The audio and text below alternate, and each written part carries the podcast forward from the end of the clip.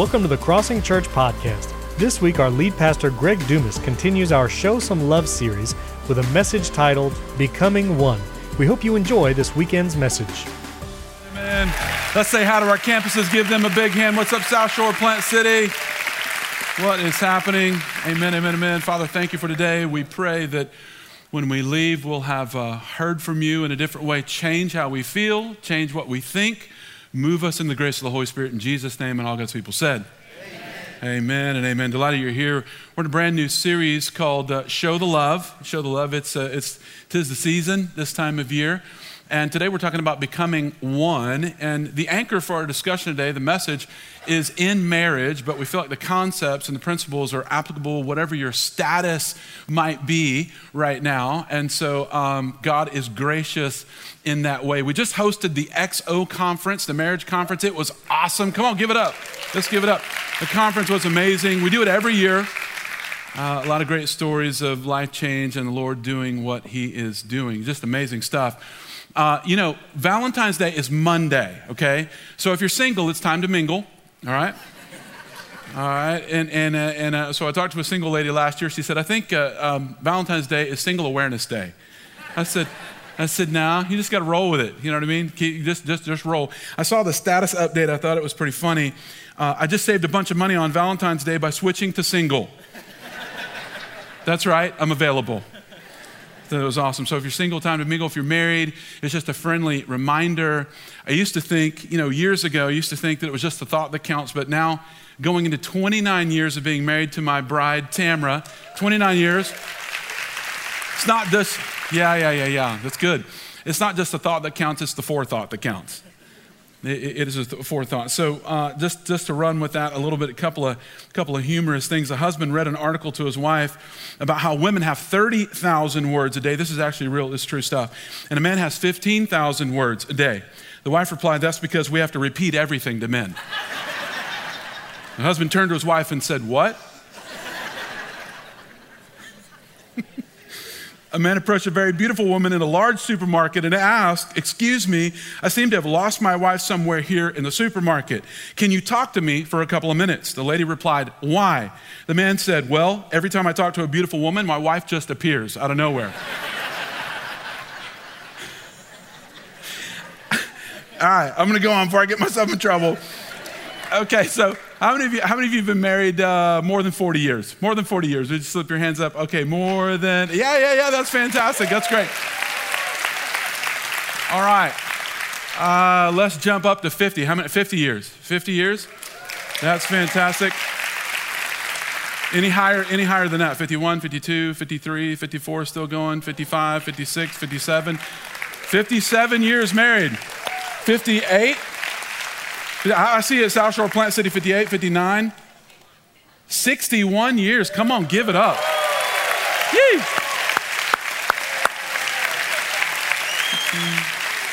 Good job. You guys look so young, too. It's amazing. My goodness.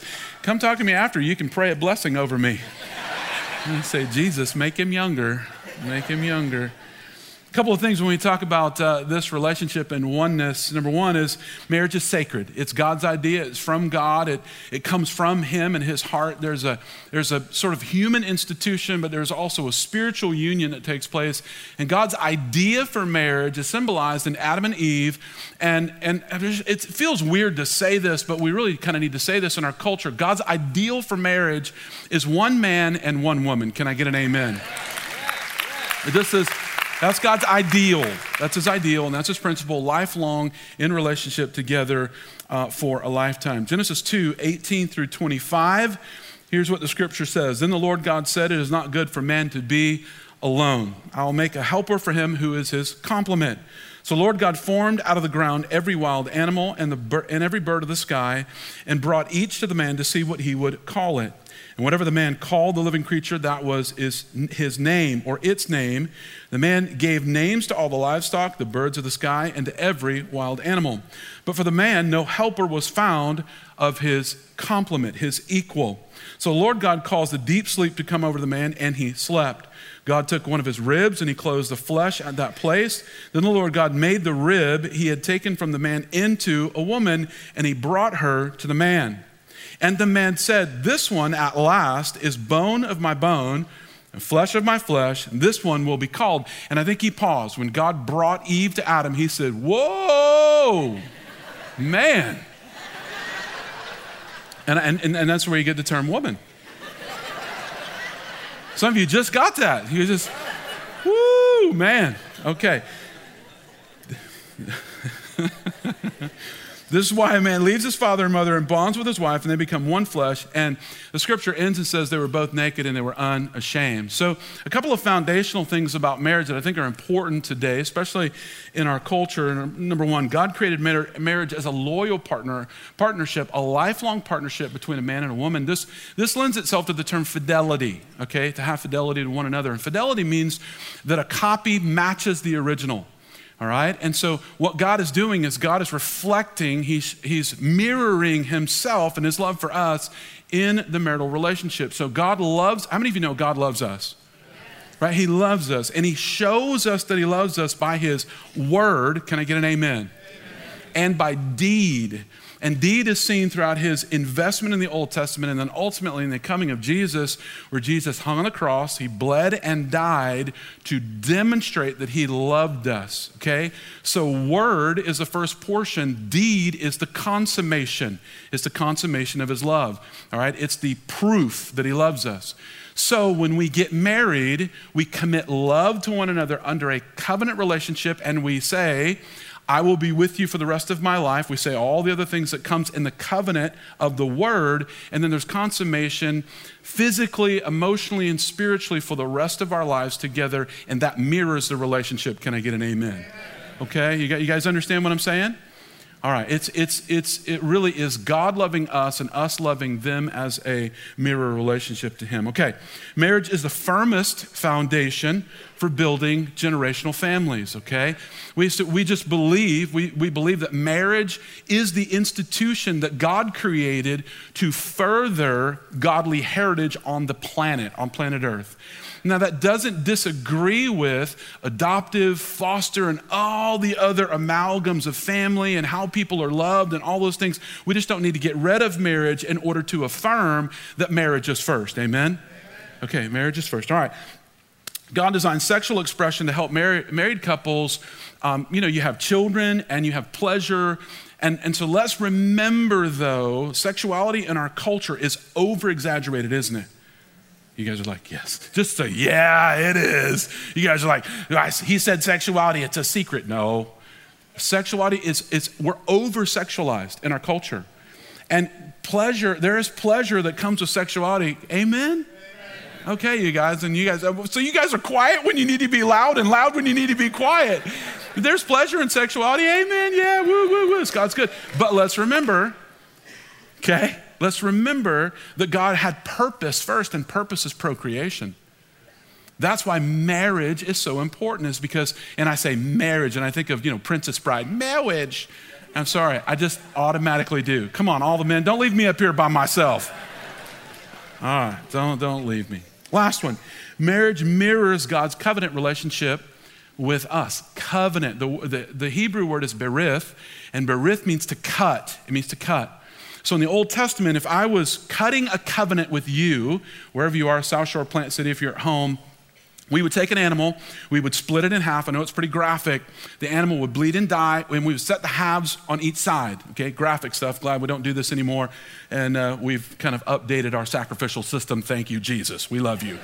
Okay, so you'd split the animal, you'd set the two halves on the side, and when we're cutting a covenant, then we would say, We have agreed on what we will do and what we will not do, and then you and me will walk through the pieces of these animals that have been cut, berith, in a covenant, not a contract, in a covenant that says, If I don't keep my agreement and you don't keep your agreement, may we become like these animals. Cut us under in two pieces. So the seriousness of covenant is just is outlined in the word berith. And here's what God is saying to us. If you want to look, look this up, go to Genesis chapter 12, it's 1 through 3. And Abraham received a covenant from God. It's called the Abrahamic covenant, all right, from a theological perspective. The Abrahamic covenant really is God saying to Abraham, I want you to cut the animals. Abraham cut three animals open. And then God put Abraham into a deep sleep where Abraham could see God, but God did not allow Abraham to walk through the pieces. God himself walked through the pieces and gave Abraham the covenant. So here's what it means God is saying to you and saying to me, no matter how many times you break covenant with me, and no matter how many times you break covenant with one another, I can never break my covenant with you. Never. I'll never break my covenant with you. The Abrahamic covenant, which is fulfilled in Jesus, is not dependent on humans getting it right. Hallelujah. Hallelujah, church. Because we break covenant. Here's the reason why God cannot break covenant because he is unable to lie and he is unable to change his character. And when we break covenants, because we change our we, we mitigate our character and we don't tell the truth and we break covenant. And God says, no matter how many times you break with me, I'll never break with you. So sometimes we hear this in our culture, and, and um, I want to give a little forgiveness and grace because people say things that sometimes they don't even mean when they're hurting or difficult circumstances or situations. But we, Dr. David Hubbard has commented on this statement that's happening in our culture. See, the marriage covenant that we sign, the marriage license, is nothing but a scrap of paper. And maybe you've heard that before. But this kind of over exaggerated statement is a symptom of the spirit, I believe, of our age, where marriage is kind of disqualified and set aside. And, but here's what I want to say scraps of paper are important to humanity, aren't they? Come on, aren't they? A $20 bill is a scrap of paper. Yeah, and, and that's pretty important. You mean a $100 bill is a scrap of paper. You know what I mean? So your mortgage is a scrap of paper, right? Your marriage covenant is a, is a scrap of paper. It's important. And uh, even the Constitution of the United States is a scrap of paper, but we believe in the Constitution of the United States. we believe in paper. So, but it's not the paper, it's the intent with which humans sign a covenant on paper that matters. And so uh, here's a little to uh, little levity. Okay, a married couple had a quarrel and ended with uh, giving each other the silent treatment. Two days into their mute argument, the man realized he needed his wife's help. In order to catch a flight to Chicago for a business meeting, he had to get up at 5 a.m. Not wanting to be the first to break the silence, he wrote on a piece of paper, Please wake me up at 5 a.m. The next morning, the man woke up only to discover his wife had already been out of bed. It was nine o'clock. The flight had long since departed. He was about to find his wife and demand an answer for her failings when he noticed a piece of paper by the bed. He read, as it stated, It's 5 a.m., time to get up. mm, I think that's prophetic.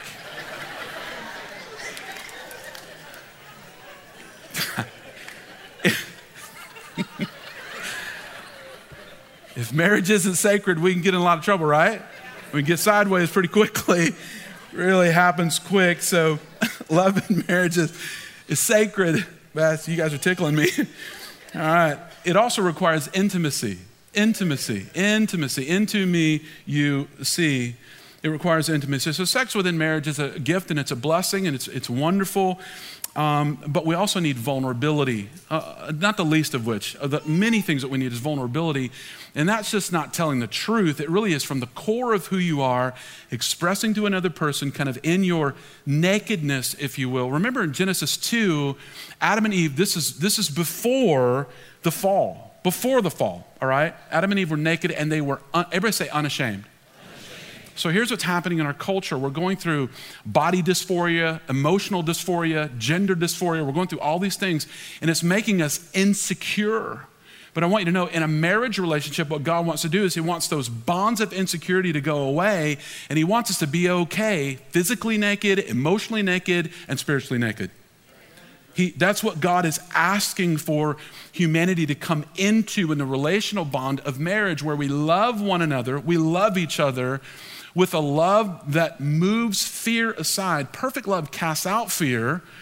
Fear and shame should be minimizing in a marriage relationship. Can I get an amen? Amen. amen. All right. So, some things that you can do to uh, build intimacy in your marriage. Just a couple, I'll, I'll move through them. Intimate conversation. So when we have conversation, I think we're pretty good at saying, How was your day? But inside of how was your day, we need to ask, we need to be listening to one another, and we need to say, I, and I don't like saying this, well, how did that make you feel? It sounds like a counselor, right? How did that make you? How did that make you feel? So, what we've come up with in our marriage is what was that like for you? So, somebody's going through their day, and how many of you know when you go through your day, you're going to say some things that weren't the greatest? Just us? Because there's always something that's not that great in the day, always.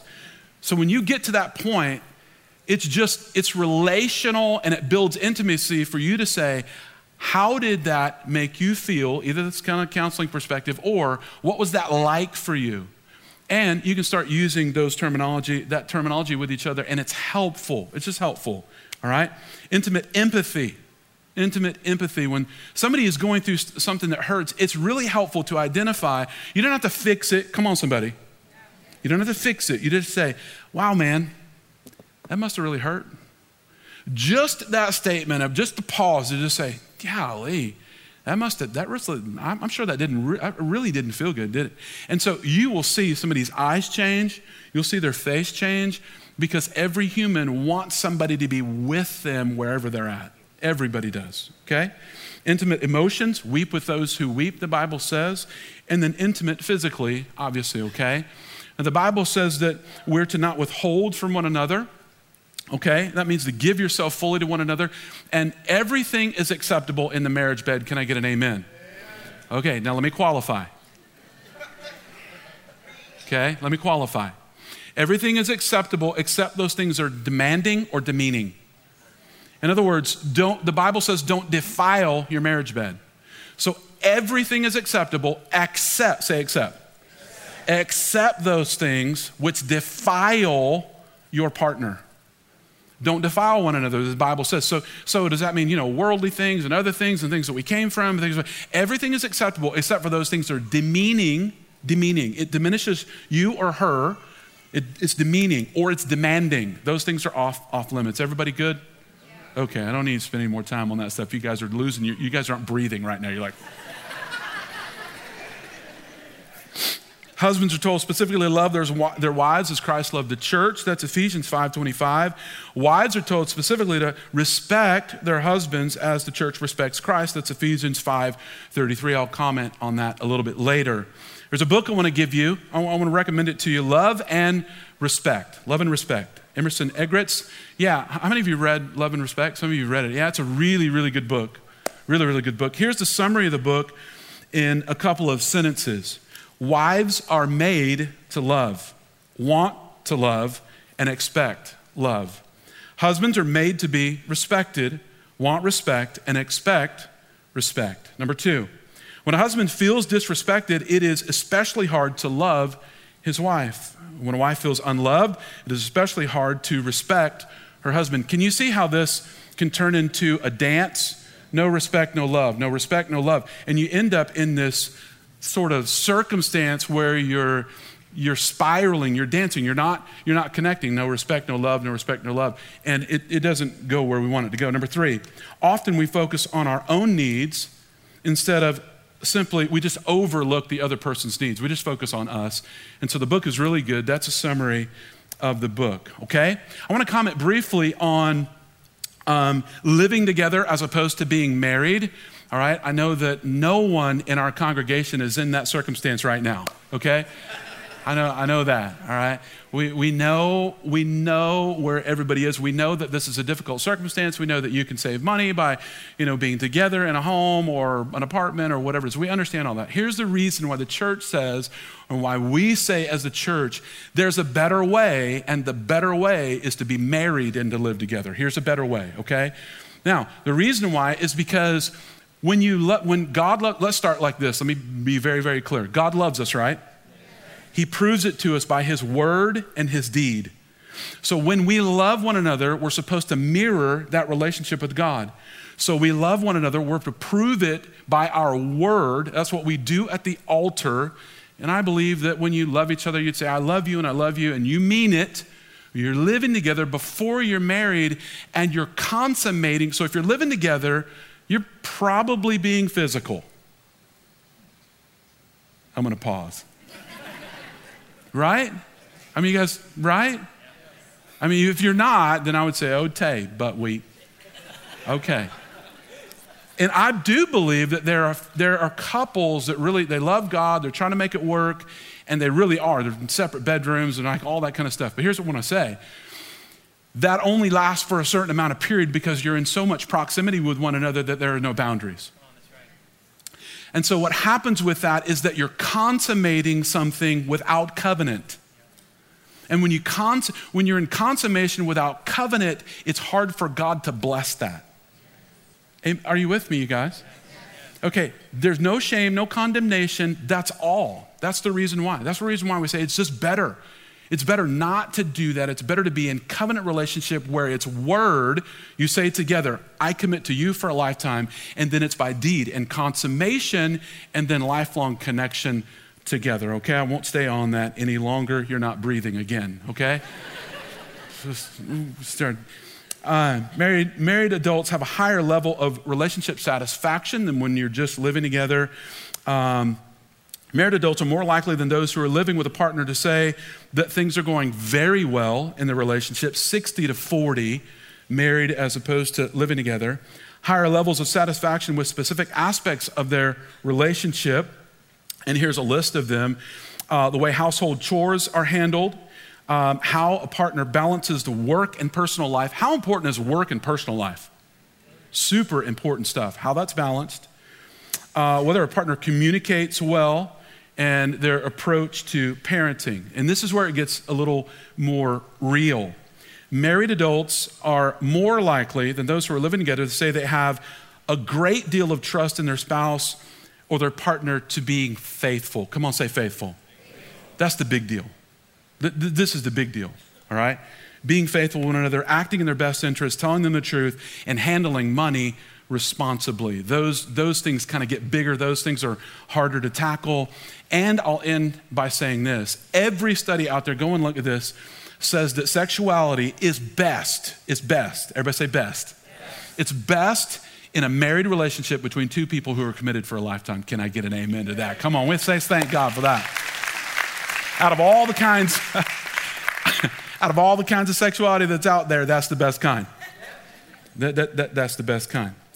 A Syracuse University study says that sex is not the most important part of a love relationship. The survey asked married couples to rank the 10 most important things in a marriage relationship. Number one was caring, number two was a sense of humor, number three was communication. Sex ranked number nine, right next to number 10, household chores. that is surprising to me. I mean, you know what I mean? This, this comes from New York. I think they think a little differently than we do in the South, but, right? If you're from New York, so listen, if you're from New York, Chicago, California, welcome to Tampa. We love you. we know you're all here. I mean, you know what I mean? Everybody is coming to Florida, all right? Here's my point. Here's my point. It's not even in the top three. But in our culture, sexualization has become almost number one, which is why we end up getting into relationships with one another and missing the covenant portion in the relationship, why that's so important with God. Amen? Okay, okay. 1 Peter 4 8. Above all, love each other deeply because love covers a multitude of sin. Love covers, love protects, it covers a multitude of sin. And I think one of the greatest things that we can do for one another is to learn to be tender with one another's weaknesses. Tender with weakness. It's not just for men, it's for women as well, because what we're taught in culture is that weakness is unacceptable, aren't we? Come on, everybody. Weakness is unacceptable. Losing is unacceptable. Weakness is unacceptable. But that's not the way of Jesus. Jesus comes to us in our greatest weakness, and that's when his strength is most attractive. When, when we are at our weakest moment is when we need the love and mercy and grace of Jesus. Jesus doesn't mean that we won't face circumstances, we always do. Choices equal circumstance, and circumstance can equal consequence, right?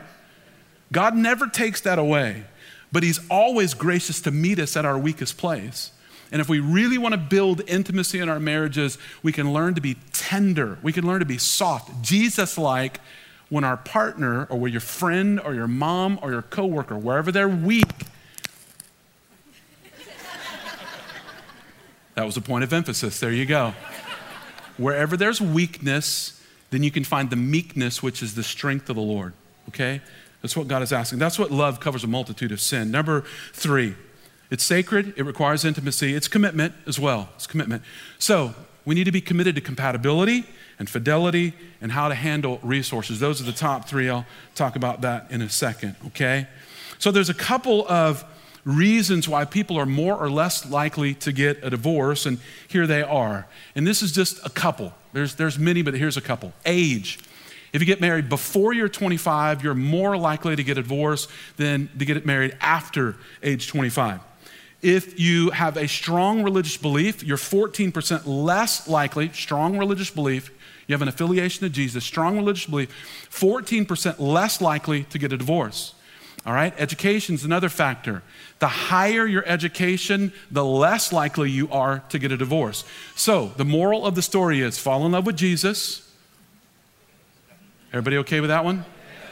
Fall in love with Jesus, focus on your education, and get married later in life. God bless you. I love you. You know, you just heard from your father.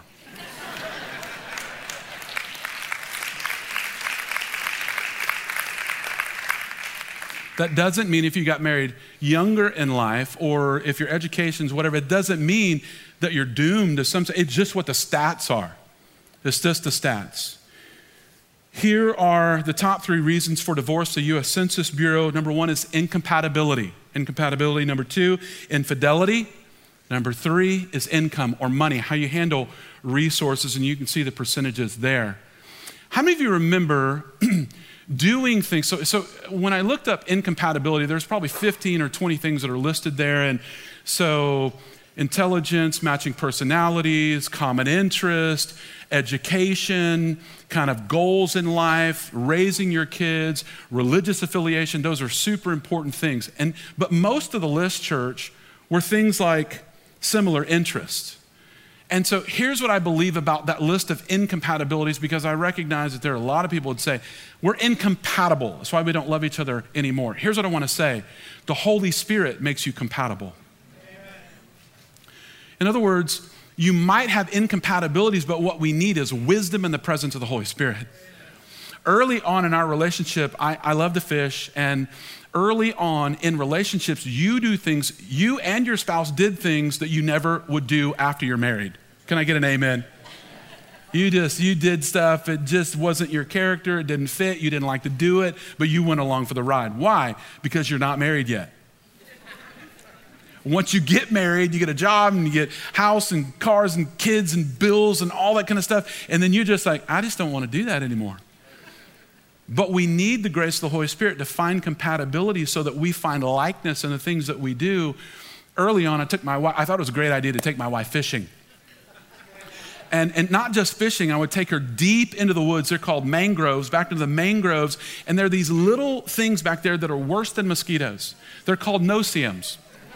If you don't know what a no-see-um is, welcome to Tampa. Uh, they're little, like pepper, they look like pepper and they bite like a cougar. And, and, and, you know, and so I took her, we were in South Florida, and I took her way back in there to fish, and we were way back in the mangroves. And, and I was like, oh, I'm to protect you. And I put her in a rain suit, a yellow rain suit. So I had the rain suit buttoned here and here and, you know, here, and this, this much of her face was open. And, um, but I want to tell you, any place that's open, they can get into. And so she was being bitten. I'm catching snook, and I'm like, isn't this great, honey? And I just want to tell you, it's not great. it wasn't great for her, but at the time she was like, oh, I love this. she hated it. She hated it. So here's what we need wisdom. I would never do that to her. I would never, uh, understanding what I know, knowing what I know now, I would never do that to her. And so compatibility is more about your understanding what God is asking of you so that you can humble yourself so you can get with them. That's really what God wants to do. And so now we just we avoid stuff I don't like to do. You know what I mean? I don't like to go to like Hello Dolly, okay? I, I went to theater early on. I was like, I'll go to theater with you, baby, whatever. And I sat there the whole time, like, I really would like to be fishing right now. but uh, let me tell you, let me tell you something. She would fish with me if, if we found agreeable space, and I would go to Hello Dolly with her if we found agreeable space. Amen? It's, it's about the grace of the Holy Spirit and a little bit of wisdom together. I want to read to you. This is a classic passage, just classic. I want you to hear it, this maybe with new ears today. Love is patient, love is kind. It does not envy, it does not boast, it's not proud, it's not rude, it's not self seeking, it's not easily angered. That's a big one. It keeps no record of wrong. Love does not delight in evil, but rejoices with the truth. It always protects, it always trusts, it always hopes, it always perseveres. It always perseveres. Henry Ford commented on having a long, a lifelong marriage. When Mr. and Mrs. Henry Ford celebrated their golden wedding anniversary, that's 50th, a reporter asked him, To what do you attribute your 50 years of successful married life? The formula, Mr. Ford said, is the same formula I used in making cars just stick to one model. Amen. Amen. Amen. Marriage is sacred. It requires intimacy, a long, lifelong commitment, and the goal is oneness. Everybody say oneness. oneness. Uh, you know, in Genesis 2:23, Adam said, "She's now bone of my bone, flesh of my flesh," and they left mother and father to cleave. All right, the principle, they didn't, you know, the Lord made them, but our principle is to leave mother and father and to cleave to one another, become one. And so there's this ideology, this notion in a culture that romance and feelings are what love are. But here's what we want to say come on, we know that it's different than that. Love is commitment for a lifetime, right, church? Love, love is, is sacrificial, it's committing to one another for a lifetime. Mark 10 9, therefore, what God has joined together, let no one separate. In Ephesians 5 25 through 33, husbands, Love your wives as Christ loved the church and gave himself up for her, that he might sanctify her, having cleansed her by the washing of the water of the word, so that he might present the church to himself in splendor without spot or wrinkle or any such thing, that she might be holy and without blemish. Okay, I'll explain this in a second.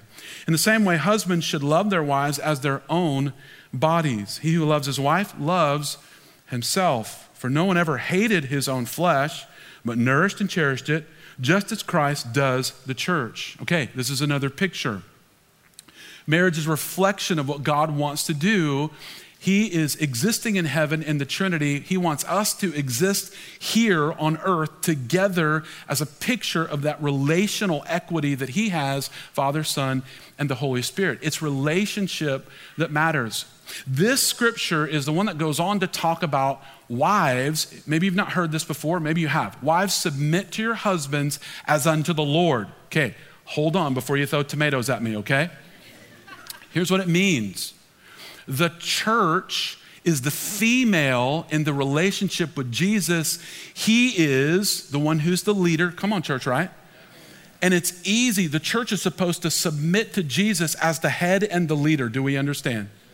Okay, the reason why the church can submit to Jesus is because he's kind, loving, compassionate, and always loving and kind and compassionate to the bride. That's why. So, this thing about wives submit to your husbands isn't so much about women submitting to men, it's more about men being like Jesus so that submission is able to happen.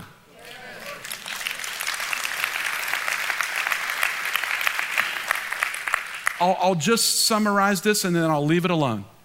When men act like Jesus acts to the church, and it's easy for the church to submit, it should just be easy. There's no headship in the church is always under headship in heaven. Let me say that again. Headship in the church is always under headship in heaven. So wherever you see a shepherd, a shepherd is just an under shepherd to the great shepherd. So in relation in marital relationships, submission to a husband should be something that is very easy and norm- normal and commonplace. Why? Because a husband is a covering who is a loving, gracious, always fighting for, always present, never for himself person. And if that happens, submission is super easy.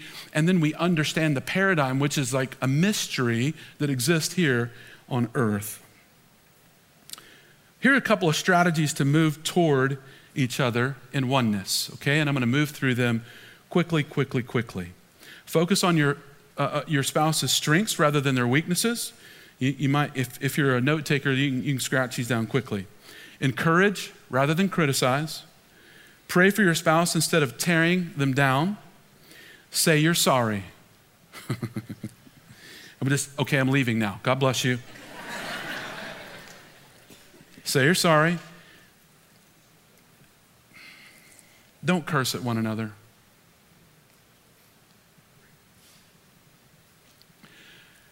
Cursing at one another, I don't know why it's making me emotional, man. Just cursing at one another demeans each other to the place where you curse and tear and hurt each other. Listen, if you need to curse and tear, take a time out. Go curse and tear with God. He can handle it. And then come back to your spouse with no cursing and tearing. And come back to your friend. Come back to your mom. Come back to your, your brother. Come back to your coworker.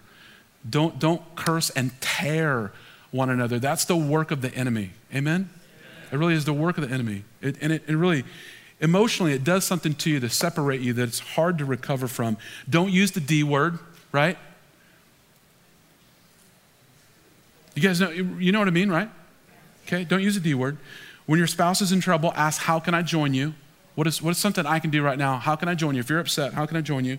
Clarity is kindness. Don't expect one another to be clairvoyant.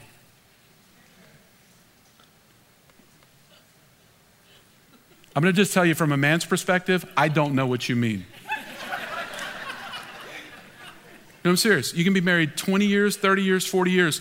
Be clear with one another with what your expectation is and what you need. Be clear because clarity is kindness. And so we get into this thing sometimes where we say, We've been married all these years, don't you know? And my answer is, No, I don't know. right? I don't. I don't know.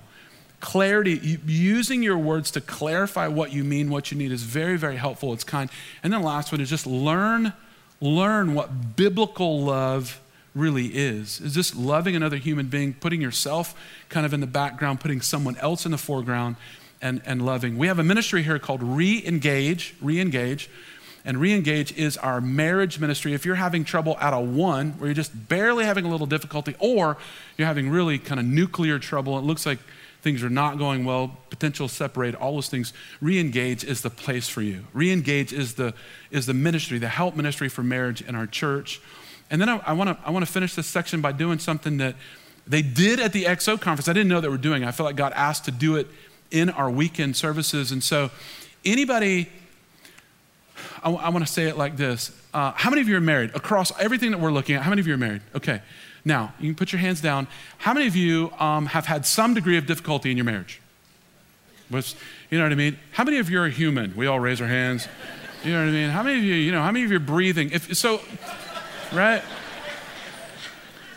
You know what I mean? We, it's, here's what I want to do. I'd like for, there's some people, and I don't want you to identify yourselves, they're going through tough stuff, going through difficult season, going through difficult time. And so, what I'd like for us to do is, I'd like for us to just clap for a minute. I'll tell you in a second. I just want to clap.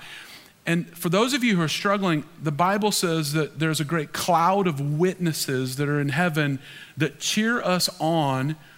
And what we want to do in our clapping is we want to say that not only can you make it through the difficult time, we're praying that you can and you will, but that both of you can learn new and different things and that both of you can grow and that both of you can not only just suffer through your marriage, but you can be encouraged. And we believe that you can enjoy your marriage and spend the rest of your life together. Can we, can we clap for those who are struggling? Amen. Come on. Let's just keep it up for a second, okay? Come on, we, we, amen. Amen. It's worth it. Don't quit. Amen. Amen. Amen, church. It's worth it. We, we, we bind whatever would say it's not worth it because it is. It really, it is, it is worth it. And it, and it matters. It matters. God, God, is, God is gracious. He'll, he'll see you through uh, difficult times. I want to, again, a little levity in his story and, and we'll close. At a Sunday school where teaching how God created everything, included human beings. Little Johnny, I love stories about Johnny.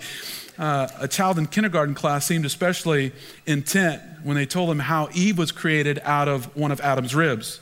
Later in the week, his mother noticed him lying down as though he were ill and said, Johnny, what's the matter? And Johnny said, I don't feel well. I think I'm having a wife.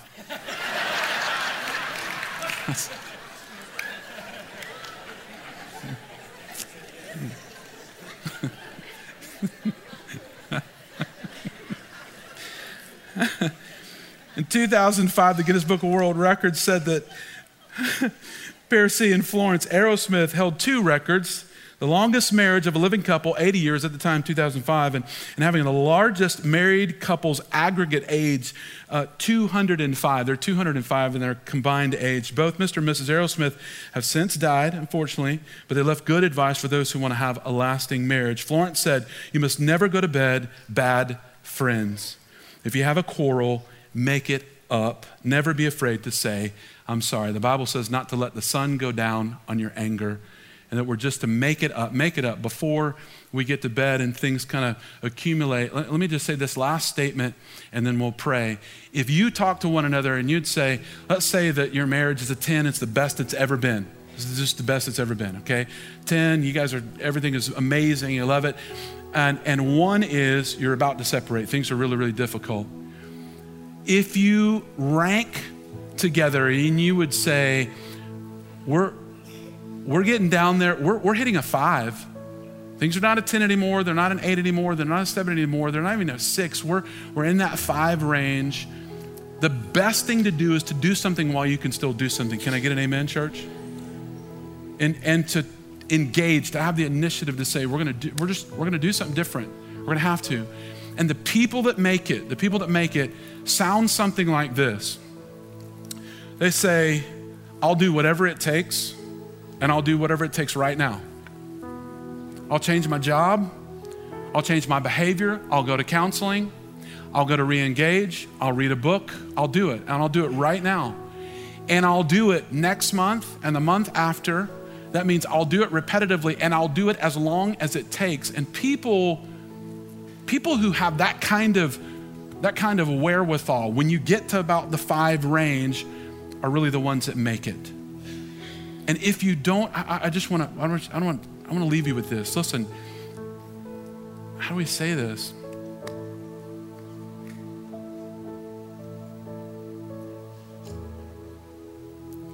The time to do something is while you still can.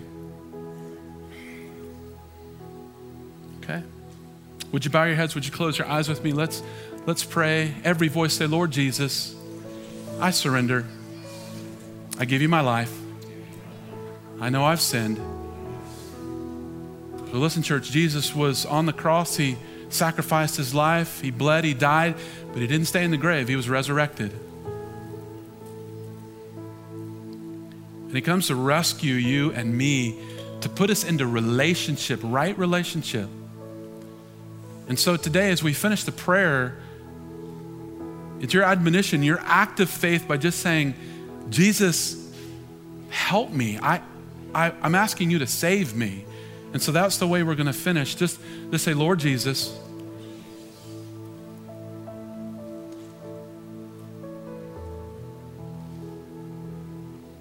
come be a part of my life. We hope you enjoyed that message from our lead pastor, Greg Dumas. Don't forget you can subscribe to our YouTube channel at youtube.com slash crossingchurch. There you can watch all of our messages on demand and our live broadcasts. We can't wait to worship with you this weekend. For times and locations, visit wearecrossing.com.